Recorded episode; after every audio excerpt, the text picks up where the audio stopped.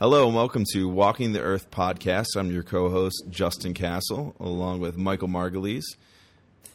Hello. Uh, and Hi. today we have a special guest on our podcast. Uh, today we have Tom from England. Hey man, hey guys out there, how are you doing? Hello. Well, welcome Good. to the show, Tom. Thank you very much. Yeah, we um, Tom and I are actually sitting in Goa, uh, in Arambol right now. This is um, actually my second run uh, into Arambol, and I thought Tom had a really interesting story, and so I wanted to bring him on to talk a little bit about it. Do you want to tell how, how we met first, or Sure, go ahead. like in a little beach shack on where like nobody really goes, but there was just a massive kind of congregational party going on, and loads of the most random things ever happening, including a a Ukrainian drum band where some guy was playing a false leg. Yeah, that was awesome. I have a video weirdest thing shot of that actually. I can post that. Wait, so Yeah, some so- somebody was literally playing a fake leg as a Yes. instrument. Hooked under his under his armpit and just playing it like I don't know some kind of Shiva third arm. It was ridiculous. It was amazing. but they were good, weren't they? yeah, yeah. And I think yeah. that brought the vibe. Like um, Mike was doing what I would pursue to be his kind of like usual thing, where he's got his camera out and he's covering some footage. Yeah, this was something actually back in the day. Uh, actually, Justin and I used to have this series called Shenanigans in high school, and we would just videotape random stuff. And recently, it just occurred to me, why don't I just do this again? Yeah. Start filming random stuff. I don't know what's gonna what I'm gonna do with it, but I figure if I get a bunch of raw material, I can edit it later. You know. No, I don't know, man. That sounds good. Yeah, I think it's best to have it. Then you can kind of do what you want with it when you've finished. Eh? So Very yeah, cool. so we were in the beach hut. We've got back to this after a little tangent, and um, I started telling Mike about how I got to India. So basically, I don't really know where the idea, the seed of this idea came from, but me and my friend were hitchhiking from Amsterdam to Oslo last year, and I think we were drunk, like totally at this one point. I think we were. It's kind of a crazy idea, so we said, "Hey, man." We need to do some more kind of like nomadic style traveling. Um, and I've heard about people cycling long, long distance. Why the hell don't we just cycle to India from England? Holy crap, man. Yeah, we both kind of had like a girl on the side at the time that we were both interested in. I kind of went back to Amsterdam, he'd gone back to England. Things were not working how we wanted them to really work. so we were calling a lot, like you guys do. And we just said, man, like, should we do this? Should we actually just get some bikes and go? Uh, and the answer was yes. That's how I got here, uh, covering like 17 different countries and uh, about 16,000 kilometers over, I don't know, about eight months.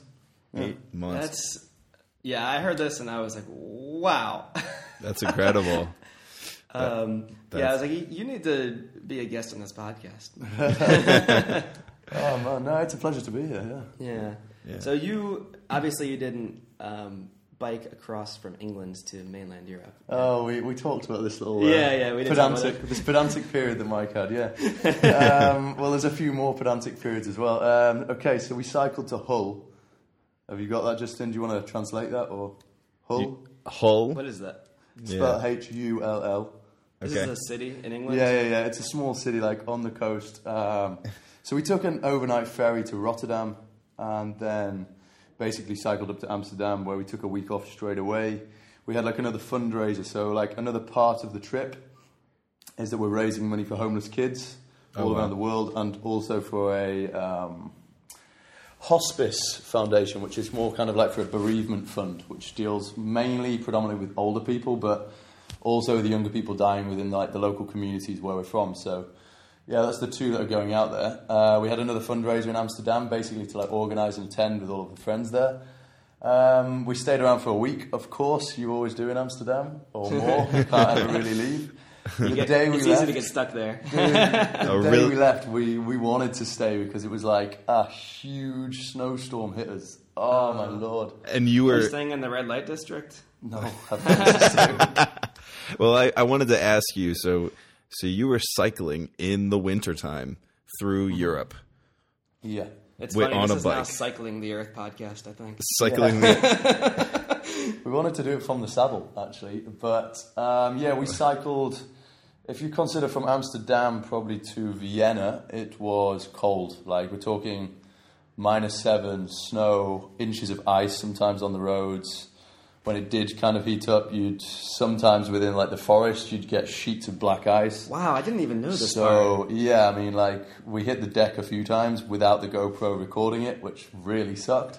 Wow. Because one time I hit the deck, my bike stayed like where I was supposed to stay, and I just carried on like skeleton bobbing it down like Whoa. the middle of this mountain road, but like surrounded by like the forest. But it was actually it didn't hurt. I don't know what it was, whether it was just so smooth. my my cheeks were my cheeks were fine. Yeah, so Whoa, That's so incredible. you just like bit it. Basically. yeah, I totally bit it. And then Reese, Reese, my uh, my cycling partner, he came around the corner a little bit slower, which is probably more educated kind of idea of things. Yeah. Uh, but he stopped where my bike was, and literally as soon as he put his foot on the ground, he fell and hit the dirt as well. Oh my Same God. spot. We've got two of us, but like we just giggled. We were laying around in the road. I mean, it was so quiet. Just laying around in the road in like minus conditions, just laughing. Holy shit. Can you imagine like the peculiarity of that? You know, it's funny Can- now. What I'm, what I, sorry, I, I, I guess real quick, what I was going to say is, um, the thing that strikes me is you told me last night that you cycled, uh, or not last night, whatever night we Yeah. met, uh, that you cycled uh, to India, and that alone was impressive to me, uh, and that was it's a story of itself. I didn't even realize that you're cycling through black ice, Yeah. falling down in the middle of who Oh, yeah. knows where. Like, this is a really Man. intense.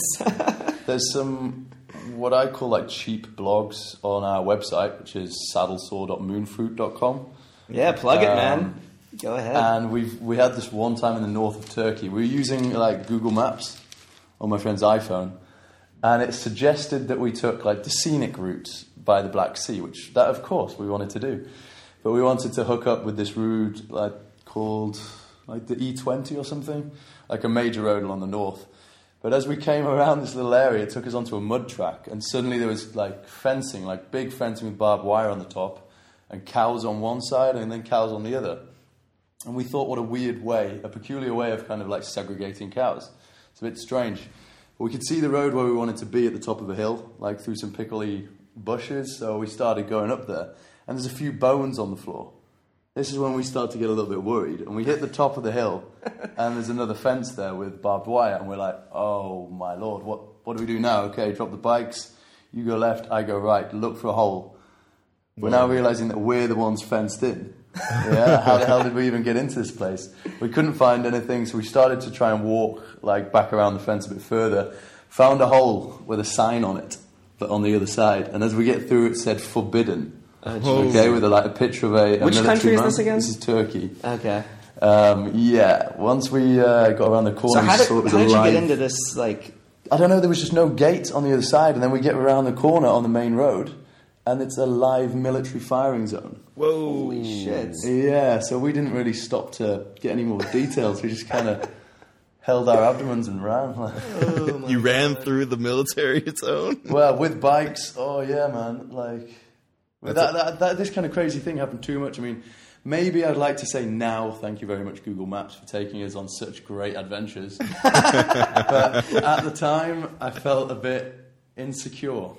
I don't. I, Yeah, let, let me tell you, I don't trust Google Maps to get me to work.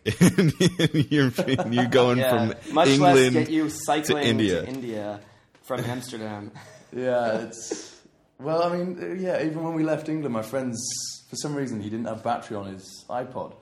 We saw not on his iPod, on his iPhone, and we set off at like eight o'clock in the morning.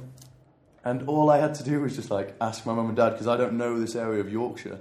What are the main towns to get me to Hull? And we just wrote them down. We didn't even have a map, oh. so we were just asking local around. people as well. Like, which Well- way is it? Oh, it's like twenty k down there. You'd be there in ten minutes. Well, that's We're kind of on like what I'm doing bikes. here, right? Too. Like in India, it's like, okay, I need to get myself to Hampi, so I just ask someone, hey, Yeah. what what's the right way? And I mean, it's almost, you know, the way I view it now is when you're backpacking or cycling or doing this kind of an adventure, improv has to be like a skill. So I, I mean, I did improv comedy back in Houston, That's cool. and I'm using that now as improv as a lifestyle. It's learning how to just whatever Alright. life, whatever you have to do, wherever you have to be. Ah, sometimes you got to make shit up as you go along. So you familiar with? Is it? Um, oh, what's the thing up in Chicago, the big improv club. Yeah, yeah. What's that one, Justin? Are You you, know, uh, are you talking about Second City or Second City, yeah, yeah. Yeah. I worked for a company in Amsterdam called um, Boom Chicago. Oh, I've Which, heard like- of them. I've heard of them. Yeah, that was that was quite a funny little job doing a bit of promotions for them. yeah, Justin, you're doing improv in New York now, right? Yeah, I'm, I'm going to be taking on another class at Upright Citizens Brigade, and I just started doing im, uh, stand up in um, the area. So um, I'm up and coming. So not not quite there Yeah, yeah. But Boom Chicago, I know some people who went and they did uh, like a tenure out in England, right? Uh-huh. And and they Yeah. it's just like a sister theater company, right? With uh, I think Oh yeah, I thi- one of the ones in I Chicago. think so. Yeah, I think it's something. The guys come from Chicago originally, so I can imagine it been whether they either took the idea. I'm not sure.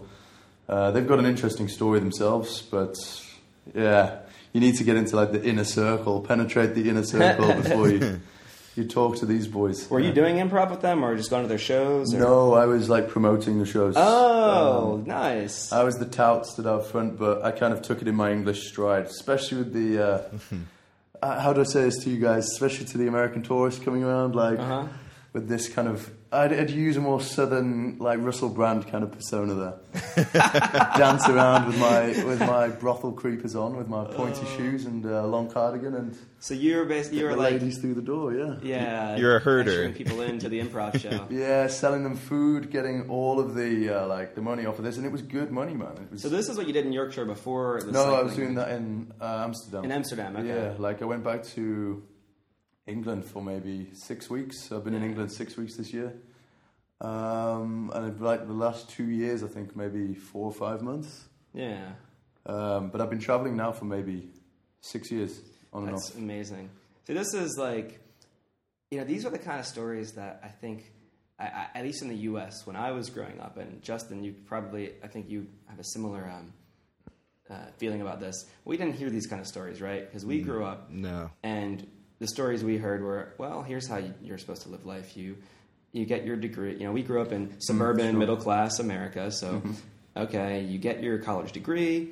Um, you get good grades there. You get a job, and then you maybe you get a graduate degree because that's of course going to set you up for even Sure. higher uh, career. And you work the next forty years. You're going to get married, have kids, and this is kind of like Nuclear family. yeah, and this is the story of what one is supposed to do uh, to live a life, to live a, a happy, comfortable, secure life. And I'm always, as I'm backpacking now, I find more and more people that are living life in alternative ways. And it's not to say I'm not here to shit on anyone else. If like, you know, raising a family is beautiful, and it, and that can be one of the most rewarding experiences for any person on the planet. Um, the part that I where I felt personally like uh, I need to, uh, you know, it wasn't for me right now.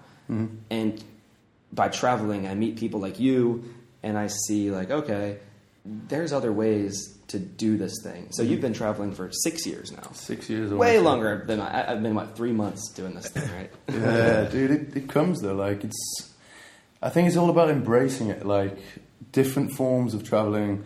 A lot of people really think that traveling is such an expensive thing, and the guy who I was originally, well, um, my friend Reese, who's now on a five-star trip in Istanbul for ten days, courtesy of mummyandaddy.com. um, he he thought I was like totally loaded, daddy rich from our town Harrogate. I'll give the little place a shout out, and I'll come around to some more weird stuff about that later. Okay. Um, yeah, you'll you'll love that part as well. Um, but like he thought I was daddy rich, so I started working in this rock and roll bar for him. He was my boss, and I told him, "No, man, you can go away, you can travel, you can couch surf." He said, "What the hell's this couch surf stuff?" You go, you know, like you write to somebody in a social network kind of environment. You read their references, you see if they're vouched for, etc., etc. Maybe you change a few mails, and then you go and kip on their couch, like sleep on their couch, or they have a spare room Couch sometimes. for surfing is amazing, and people are so Yeah. scared of it. Like, I'm not gonna message some random person on a social networking site and sleep on their couch. Or let them stay at or mine. let them yeah. stay at mine. But it's not like that. You read their, like you said, you read their reviews. They seem Hmm. legit. You talk to them a little bit, and most of the time, these people they aren't going to couch surfing because they're trying to, to screw you over and steal your stuff. No. They're just also the, the same type of people. They're travelers. They want to meet other travelers. Of course, and then in that community, you have your different types of people, of course, as well. So, like, Of course. I will read through quite a lot of profiles before I pick my people. Yep, yep. And maybe write four in a city. And if I don't get a reply, then why would I want to stay on this person's couch when I perceive that I already don't like the way the direction is going from what I've seen, right? Yeah, what I've yeah, read. Right. exactly.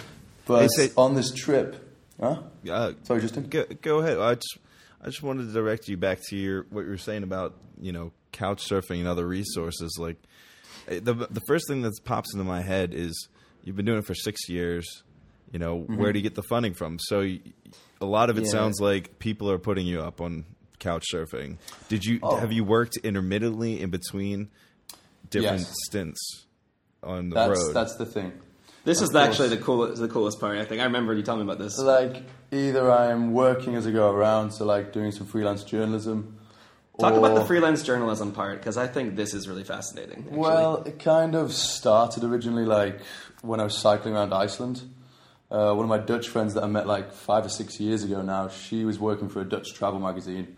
Basically said, "Hey, you're going there. We want somebody kind of on the local side of things. I know you go and talk to the locals. You get heavily imbibed, involved with the area. So would you write for our company?" It was like, "Yeah, sure. Like, how much are you going to pay me? Just been cheeky." and she said, ah, "I think it was about eight hundred pounds or so." And in the end, I was doing that for which charity like what, as well. uh, for US, it's like a thousand US, dollars. No, it's much more. It's Much like more. one four, maybe. Wow. One three. Man, Yeah, so- pounds got a good exchange rate to the dollar. right do, now. yeah, we're sucks still- for us in the US. Still living that dream. Uh, but yeah, like um, I started just doing this and then kind of writing off to other magazines, and now with this kind of trip, people have been coming to us with Twitter actually. And saying like, "Hey, we want to do a portfolio on you, or specifics for cycling," which is very strange because when we don't consider ourselves cyclists, we consider ourselves as travelers that just use cycling as a form of transport. right. And when you start doing this in certain countries where you meet lots of other cyclists, you really find the people that are just like me. You know, they are just up for the party. They want to find a cheap place to stay where there's a party going on. They want ladies. They they want the thrill of the road, but they're saving so much money by cycling, and they're loving the adventure of like fighting for every inch. Yep. Do you know what I mean? Like that thing. Sometimes you just don't know what you're going to get around every corner. It's probably the most free experience I've ever had. Uh, You know what I find really so. What you were saying to me uh, when you told me this the first time a few nights ago, it inspired me because I realized, wow, I have all these thoughts and ideas. Really, uh, if I'm doing a freelance kind of thing, right, I can just write about any topic I want. Sure. And then I have, well, if I have a complete article, paper, whatever, I can go around to different papers, whatever, and sell them and say, hey, do you want this idea? Yes or no? And pr- most likely, if I write something that's good, someone's going to want to buy it, and I can. You got to keep knocking on that door there. Keep knocking on that door. Exactly. Not everything's going to hit. No. But if I just keep writing things that are interesting, that other people would also find interesting. Ah, yeah, we were chatting about Bukowski, weren't we? About who? Charles Bukowski. Maybe. And how he was doing like his short stories and maybe Hunter S. Thompson as well. Just Hunter like, S. Thompson, yeah, yeah, of course. Hunter, yeah. writing them out and sending, yeah, sending. that's the thing, right? sending. Hunter S. Thompson just writes a whole bunch of crazy stories, and Sure, but I mean, if you're writing and you enjoy writing, then it's got to come out of you. It's. I read something where this guy And it- said but it's that- like a breath every day. You know, you Yeah. have to do this to breathe, man. Like so. But the distinction, I think, the key distinction is you're not when you say working as a journalist. It's not like you know, some person hired you and they're your boss and you are writing the articles they tell you to write. It's more like, at least the way I, I was reading it and the way I, I want to take it is sort of write about things that are interesting. Yeah. That to me, go and I, there are plenty of things, and then So- once I have an article, I can sell that article to someone. Sure, even if you're getting free spots at first, though, like just send them. Out just there, put it out there into the ether. Get your name out there. So Yeah. Tom, I- Tom, I wanted to ask. Um, so beside, you know- we're talking about the the journalism. Are you? Uh, I, there's there's two parts to this question. Are you affiliated with with any other international like NPR type of organizations or? Funny Yeah. you said that, NPR. oh my god, this take. Everybody, Uh, asks, they I'm sure everybody asks about that. No, they emailed us when we were in Armenia, Yeah. uh, saying they wanted to do like, like this, like a kind of radio conversation for one of their travel sections. Yep. And we were like, who the hell is this NPR? Like, of course, we're used to the, the BBC. Um, so we checked them out and we asked some American friends of ours, and they were like, yeah, man, they have like six million listeners a day or something. And we were like, oh, for our website, that could be amazing. We emailed them back, and this woman just went into the void. She just disappeared. And then I started tweeting uh, like NPR as well and saying like, "Hey, what's going on here?" You know, like nothing. Whereas other magazines just out of the blue have come and hit us up. Like, but we have been doing a kind of bi-weekly newspaper piece for a local newspaper in England, which is mm-hmm. kind of keeping donations coming in. You get some people kind of seeing some things that we've written about certain countries Right. and saying like, "Oh, we really like this. Yeah, we didn't know about this, or I really like the piece that you wrote. So here's ten pounds towards this, or twenty pounds," and that really gives you a good boost. Do you know what I mean? Yeah. Like, Yeah. really keeps you know.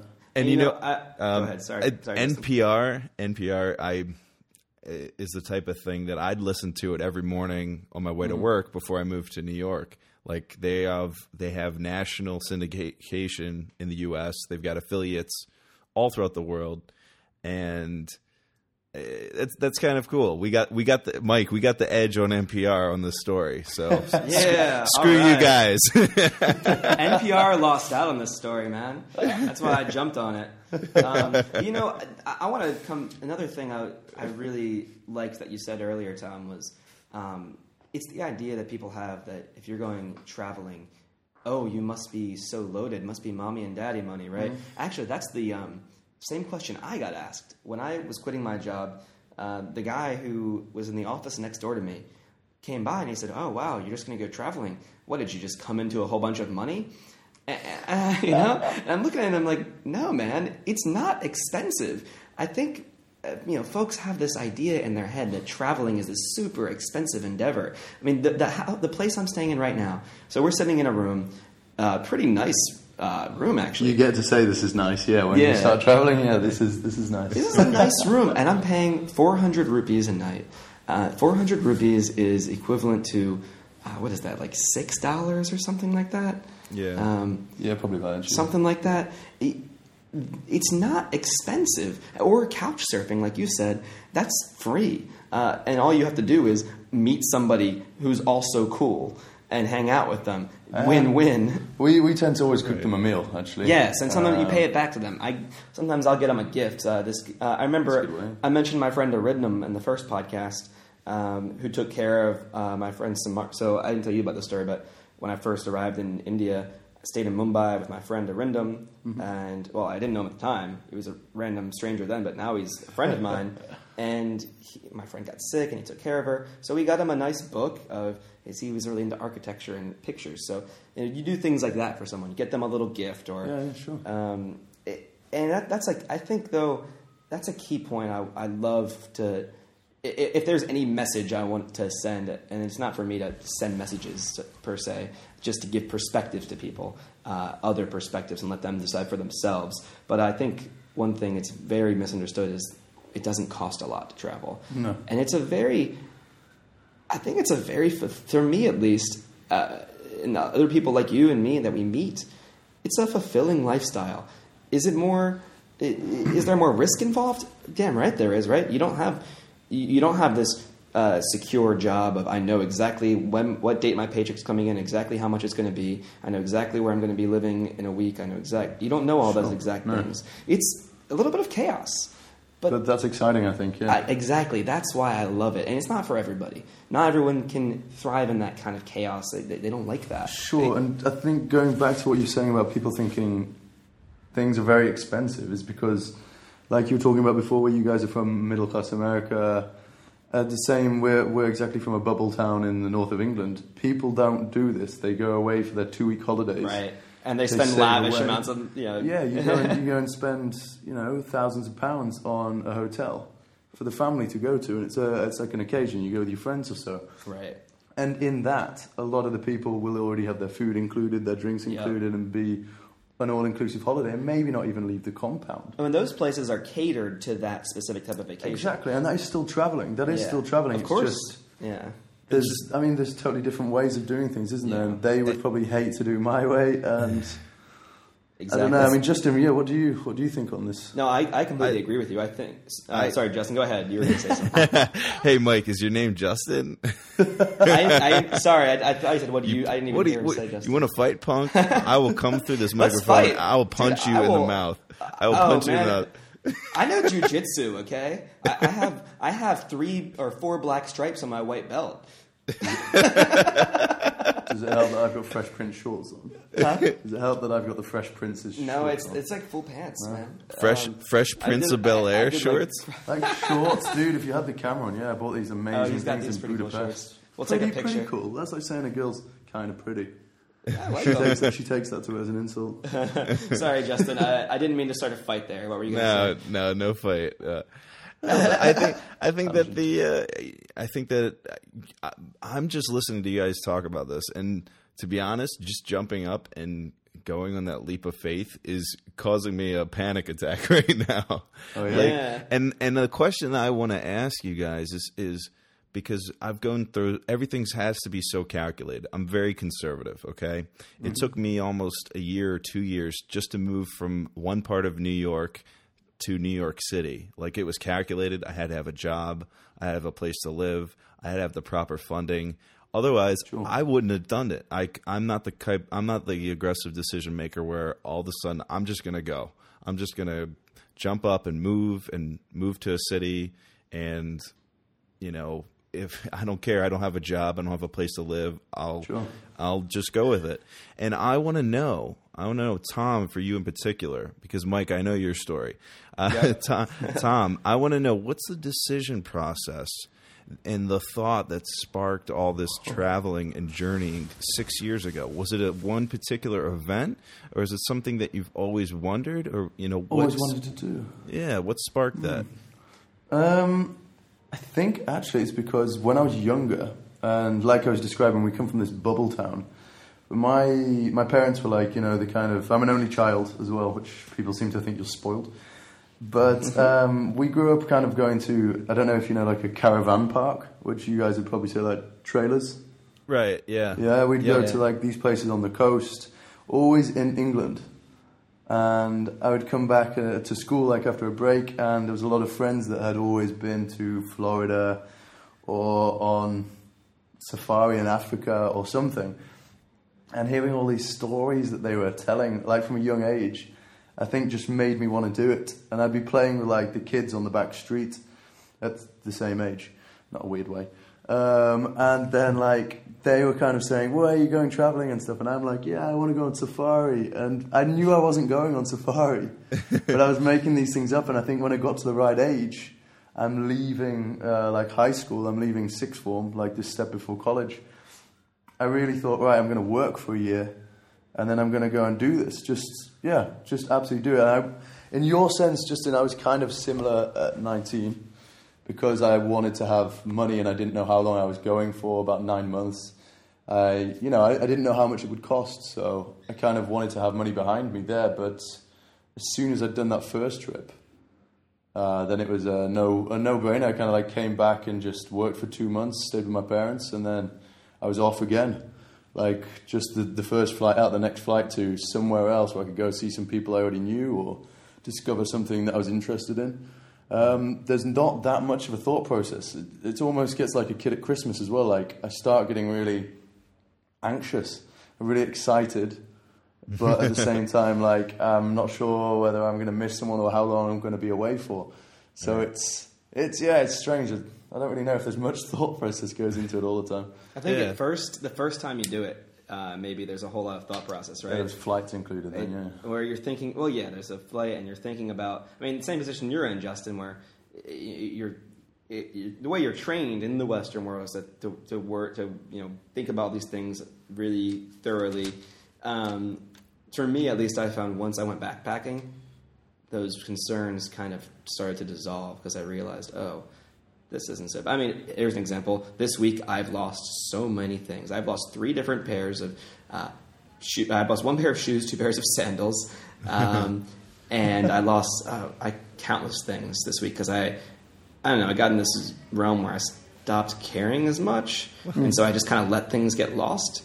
Um, and it didn't bother me. You know, normally, if I lost some shoes and all my footwear, I'd be really sad. But you know what? As it turns out, I had a pair of jeans that also got ripped. You know what I did yesterday was uh, I had a piece of the jeans that was ripped off. This other girl we met, same night I met Tom, actually. This girl Becky. Um, I met up with her yesterday randomly, and she helped me me like create shoes out of my jeans. So it was this kind of interesting experience to say, oh, uh, wow, I lost all this stuff, destroyed all these things, and wow, but now I've created something new that I wouldn't have had otherwise. They're like fancy Frodo slippers, though. yeah, yeah, they are. They're- they're- Well, you, you need to take some of your beard hair and then put it on your toes, and you could be a hobbit. yeah, yeah. Good call. I um, prefer, you you will look so old with a beard. Oh. Oh man, you're just gonna have a tan line like. No, up hobbits cheek, don't wear it? shoes, man. Hobbits have hairy feet. No, and but they're then that's why they're fancy. they have ah. sandals. They When have. they go to the ball. Oh yeah. Oh, like okay, so for special occasions, they Yeah, wear yeah, shoes. but they have to show their feet off. What, their what hair else? Why else would I be saying fancy hobbit shoes?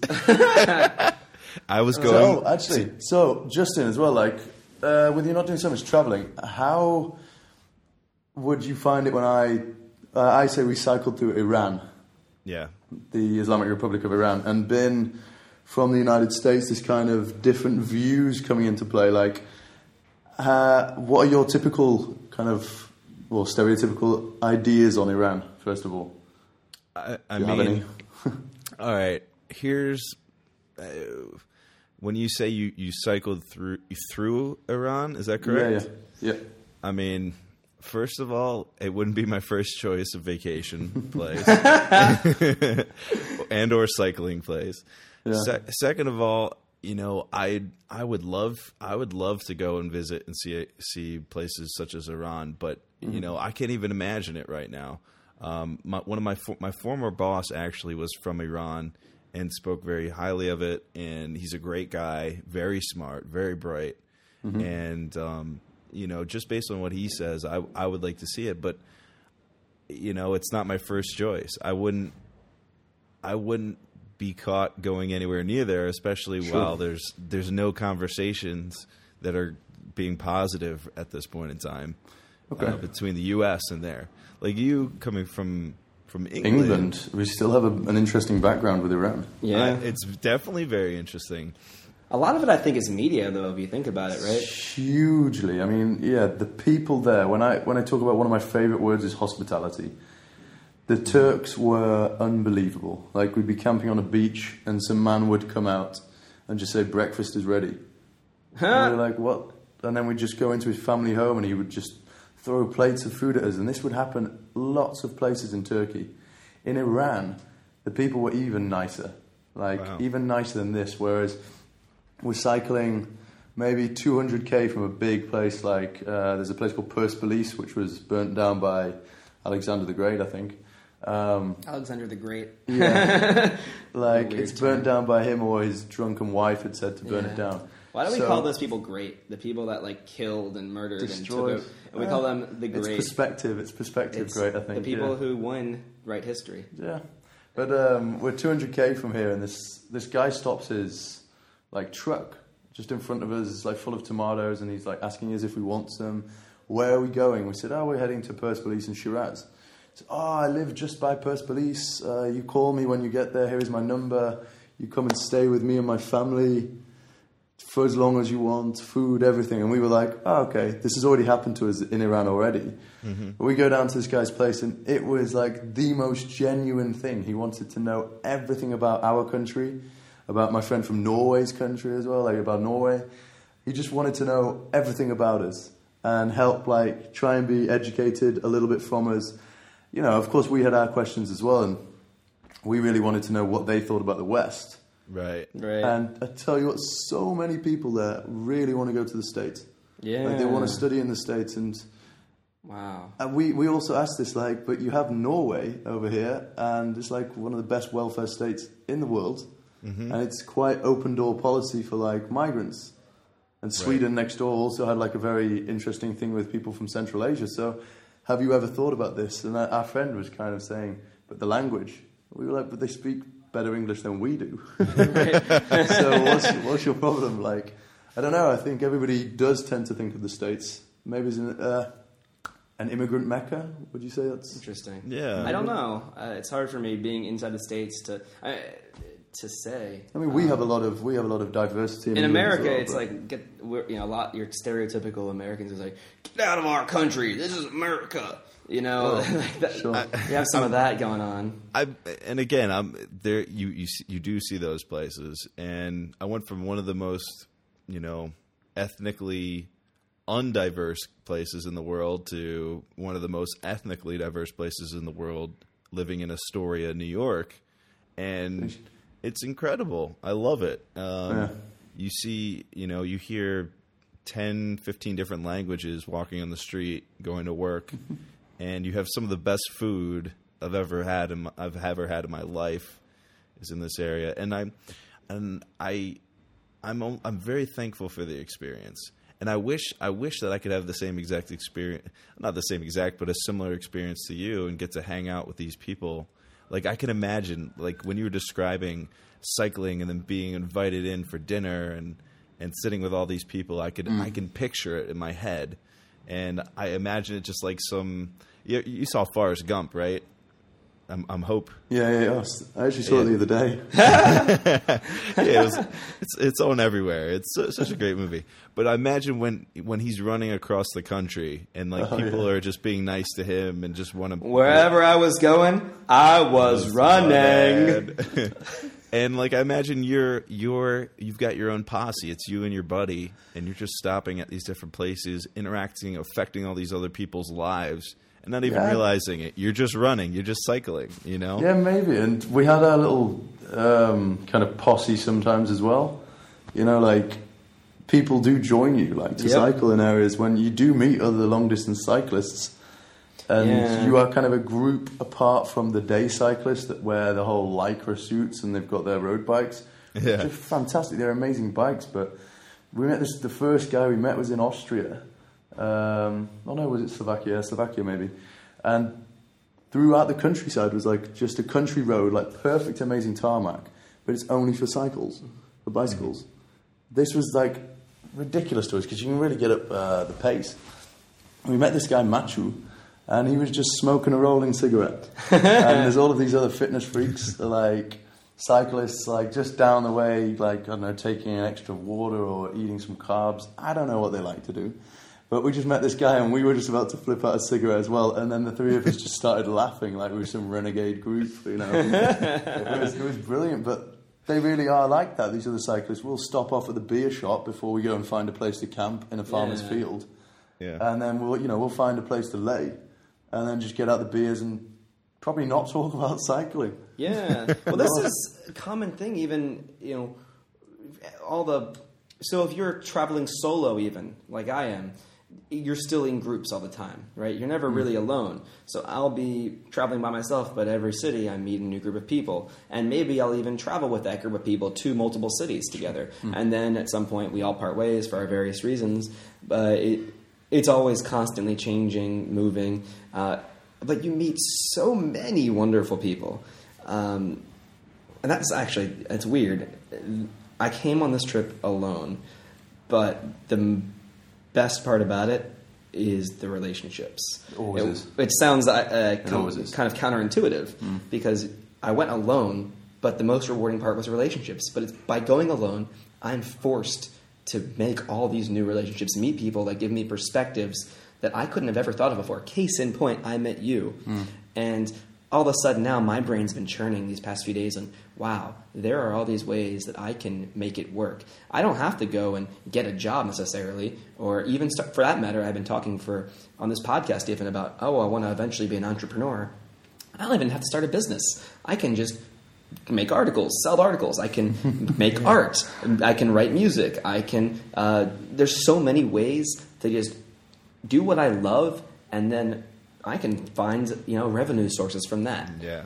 Uh, and so I meet people like you, and that inspires me, and it's, it just keeps happening. And it's a back and forth thing. Boom, boom, boom, boom. It's always a changing market at that one, man. Like, Yeah. I enjoy having actually a lot of little different jobs as well. Yeah. Just like kind of manual easy jobs, working in a bar or working in a coffee shop or so-so, you know. I think to those are fun experiences too. It's a funny aspect when you write like fiction because when you, it's kind of a bit snoopy, I suppose. You start listening into people's conversations just for like random dialogue. Yeah, It's- yeah, yeah. Or like on a bus, you sit behind two old ladies talking away, and you're like, "Yeah, this would be brilliant." well, you need that random input for creativity, right? yeah, but Like also how- it makes it real. Yeah, exactly. Yeah, it, so- the, the, the, it makes it more genuine, more real, and uh, anything creative you do is just taking two old ideas and combining them into a new idea. Mm-hmm. So by meeting new people from new perspectives or trying a new thing out, listening to some random conversation, these are all you know, just like doing improv comedy. Before you start a scene, you say, "Hey, audience, give us a random word," and they say watermelon, and now you make a scene. Maybe not about watermelons, but that makes you think about juice, and then you drink the juice, and that hydrates you. So now it's a scene about water, uh, Right. whatever. And a, a lot of the suggestions are elephant. So Yeah, Really? just the But word it's- the word elephant or zebra or unicorn Exactly. is very common. But but I but I wanted to say that you know just by even talking to you know Tom, if you're ever in New York, you got a place to stay. You know, Oh, Mike Mike you as well. So Oh, thank you. you know. You know, eh, if I have to let you stay, you can. yeah, Just get rid of the beard first, right? yeah, No beard, no stay. No beard, you can stay.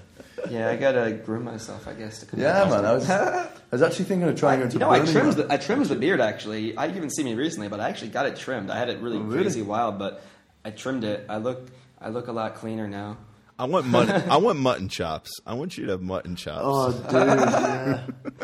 That was Mutton sick. chops. Um, Or mustache. see. Just keep a little mustache there. we'll see. I mean, everything's changed. I'm, you know, I, I I like to change it up a little bit. We've still Yeah. got to do Um, mustaches. We're, we're doing Christmas on the beach um, with some people that we met from Georgia as well, like this amazing Egyptian movie uh, director. What? He's, yeah, we met him in this dirty hostel in Georgia This is where what I love about traveling. The kind of like random people that you meet. That you do meet, yeah, but I mean, Yeah. like he's or like he's shown some of his work at the Cannes Film Festival for the Arabic section. Oh my gosh, Uh, so he's done deal. like yeah, really, really well. So he's bringing some stuff over as well this time. Um, we've got a Polish film student coming across as well. Kuba, he's absolutely great guy. Some Is really this in interesting Goa? tattoos. Yeah, we're going to meet them all up for Christmas down in Colva, I think. And Ah. then we've got uh, another guy, French guy, um, who is your typical Frenchman, but yeah, totally robust. Uh, really cool dude. I mean, we're all coming together as a group. They're all coming across to India. Wow. Like two of them in Iran already, but like um, the Egyptian the Anwar. reunions are so much fun, right? But you I meet a group of travelers and then you meet them meet up again. Yeah, but we met in like Yeah. we met in summer. I think I'm gonna like have a three Chris- months. I'm gonna have a Christmas reunion, I think, also, and it's I'm so It's looking sick. forward to it. You know, Oh, we've got to get Hawaiian shirts for Amazon. Uh, oh lord, I've got See a where couple that extra takes us. ones I can ship out if you guys need them. yeah, send them our way. Oh, I found some dirty ones down down in the south coast there. Yeah. Oh, man. D- It'll probably be cheaper to buy them than for you to ship them. Actually, yeah, probably. that's the thing. Um, I wanted to know. So, so Tom, you know, you've got your journey that you're going on for Mm-hmm. a, a good cause. You know, you're you're helping people out. Um, what? Where are you? You know, what's your destination? What's your what's your route? And is- well, uh, so I've finished now. I've actually got rid of the bike. We um, we cycled. The original plan was to cycle from Harrogate in Yorkshire to New Delhi, um, and the original route kind of stayed roughly the same. We didn't want to have anything really set, so that we could kind of change, you know, change direction. If somebody says, "Oh, you have to go and see this," we were under no kind of set circumstance to get to India for a certain date. And this is what a lot of newspaper people back at home couldn't really understand. How long is it going to take you? How long? We're like, we, we don't know. We'll, it'll take as long as it takes. You know, we're, we're under no time constraints here apart from money. That kind of dictates whatever. And that's even like every day in India, where you, you move into a new guest house in Goa, and the first question I ask you is, "How many days are you staying?" Yeah, I I never, no I can't idea. answer that question for you, man. I just got here. Maybe I love it so much I stay for two weeks. Maybe I hate it and I want to leave tomorrow. You can't ask me how many days. I'm a backpacker. Yeah.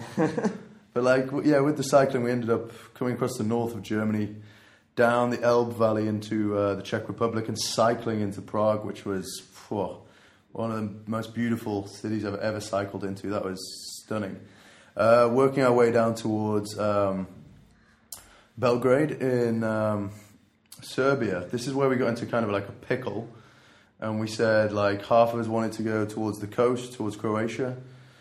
The other side were probably drunk when we were deciding this again. Wanted to go down towards Kosovo. You had fighting factions. Yeah, and then drunk into Greece. fighting. Uh, the other side was straight to Sofia in Bulgaria and like get around. So we just spun a bottle. It went to Sofia, Wow, so that's off we awesome. went. And then into Turkey, but then the original idea That's a great way to make decisions. I was flip coins yeah, nowadays. dude, like it keeps If it. Oh, sorry. Whenever I have like a decision where I'm 50-50 on, I start doing this thing where I flip a coin and decide it, whatever the coin says I do. It keeps it spontaneous as Mm-hmm. well. though, Like, but like, yeah, we really, really, really wanted to go to Kazakhstan, and I've still got this like itching urge to go to like Kazakhstan, Uzbekistan, like for so many years, and that's where we were going. But Yeah. the like Azerbaijani uh, embassy in But the bottle said otherwise. No, this is this is our frustration because Uh. like there's an Azerbaijani uh, like consulate in one city in Georgia and also an embassy. We got told to go to this one in a, a smaller city called Batumi because the guy is very like easy. He will just you know give you it within a few days and you have to pay like this base amount. The one in uh, Tbilisi, they were like, oh my lord, they were just changing their prices every day, like building up the money, and it was so aggravating. Uh, we we wanted just a transit visa for like five days because it's quite an expensive country, um, and they wouldn't give us it. And we'd heard from so many cyclists coming the other direction, like, yeah, we got the like ten day or the five day transit visa, and they were like, no, no, no, this doesn't exist. You need to pay for thirty day visa at this price. Those are fun surprises to run into. well, right? so we just told them to f off. yeah. Um, Looked at going around through Russia into Kazakhstan. That was a no-no. Looking at flights, kind of taking the cheese out of it. So we said, no, let's look into the visa for Iran. And then we were in Georgia for at least another month because of this. Like just to get a visa, just to get a piece my of God, paper Wow. That says you can go into a country for one month, cost us two hundred pounds each, God. and we had to kind of like give the guy at the embassy another thirty euros when we received it. What is like a bribe? Yeah, it oh was my pretty much a God. bribe. That's It's like, how can the price go up by 30 euros each in Uh. three days? Like, man, screw you. Yeah. But we wanted to go. We wanted to leave Georgia in one way because we'd been there for three months and like static. Yeah. Everything, everything happened there though. Like, um, right at the beginning of our time, when we got very drunk with an American English teacher and then cycled up the coast. Not well drunk, um, which is kind of hard actually in Georgia. You kind of get drunk a lot of the time. But we were going to a place called Abkhazia, where like Stalin used to have his uh, summer house. Oh. Meant to be so so beautiful. You have the Black Sea coastline coming up, Whoa. and then right off the beach you have these huge mountains where like base jumpers go to have a look, like see if they can do some stuff there. That's but it's when the Russians came over into Georgia, like in 2008, they were like helping out this Abkhazian movement. They're just kind of like people that want to be their own country, really. Um, they recognize themselves, and there's like three other countries, including Russia, that do, but Georgia don't. So there's not an official border. Is it- So we were trying to get But That's a there. weird thing about these parts of the world is there's all kinds of regions that are like kind of like their own country, but they're kind of not, depending on who you ask. On, Oh, like, yeah, You look at Tibet or Hong Kong, and Yeah. there's all these weird place and or Kashmir. States, uh, yeah. There's all these regions that are under dispute, and it's not. You know, we think in the U.S. of, of countries as defined. Of, Borders, there's a border and there's a definition. This is the U.S. This is Britain, Hmm. but. In a lot of parts of the world, it's not like that. There's areas that are under conflict, under dispute, and it's not really that clear.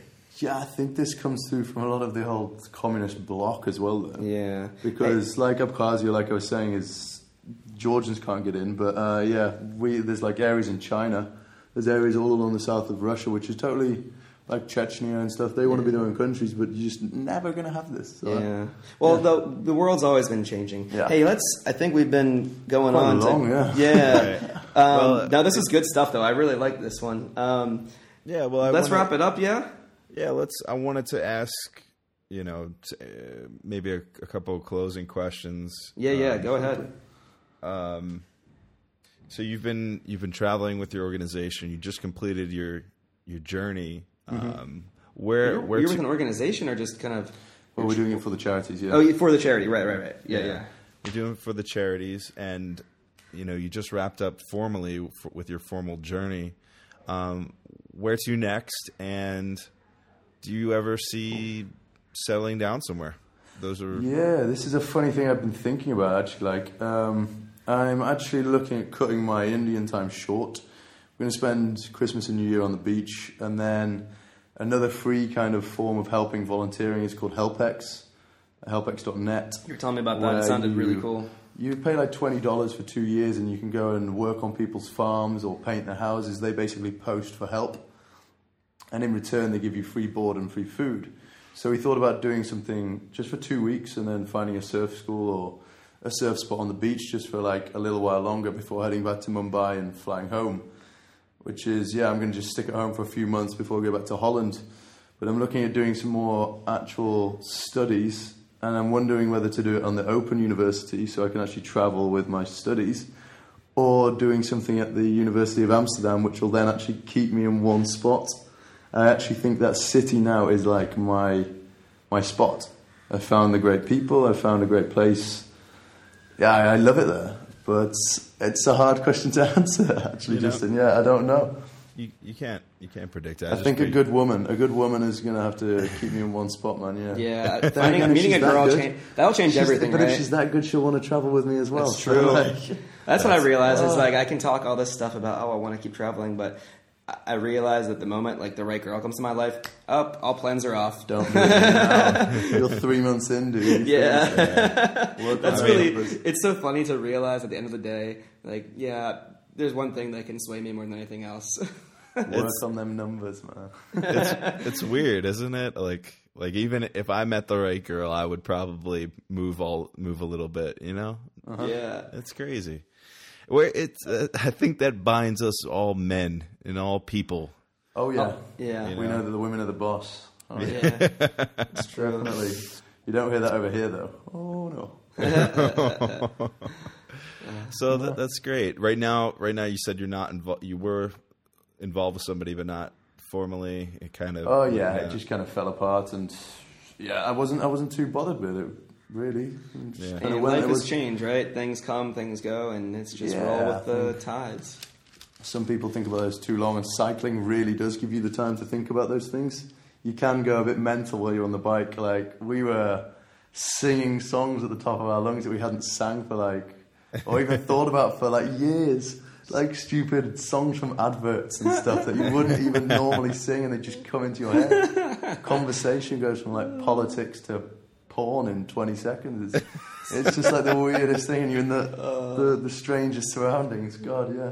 Yeah. Brilliant. It's like it's served vodka by babushka, like an old granny in the woods at like one o'clock in the afternoon. You got to cycle, like no babushka, stop. yeah, dude. Babushka Baba Yaga. That's a chil- children's book. Grandmother of the Forest.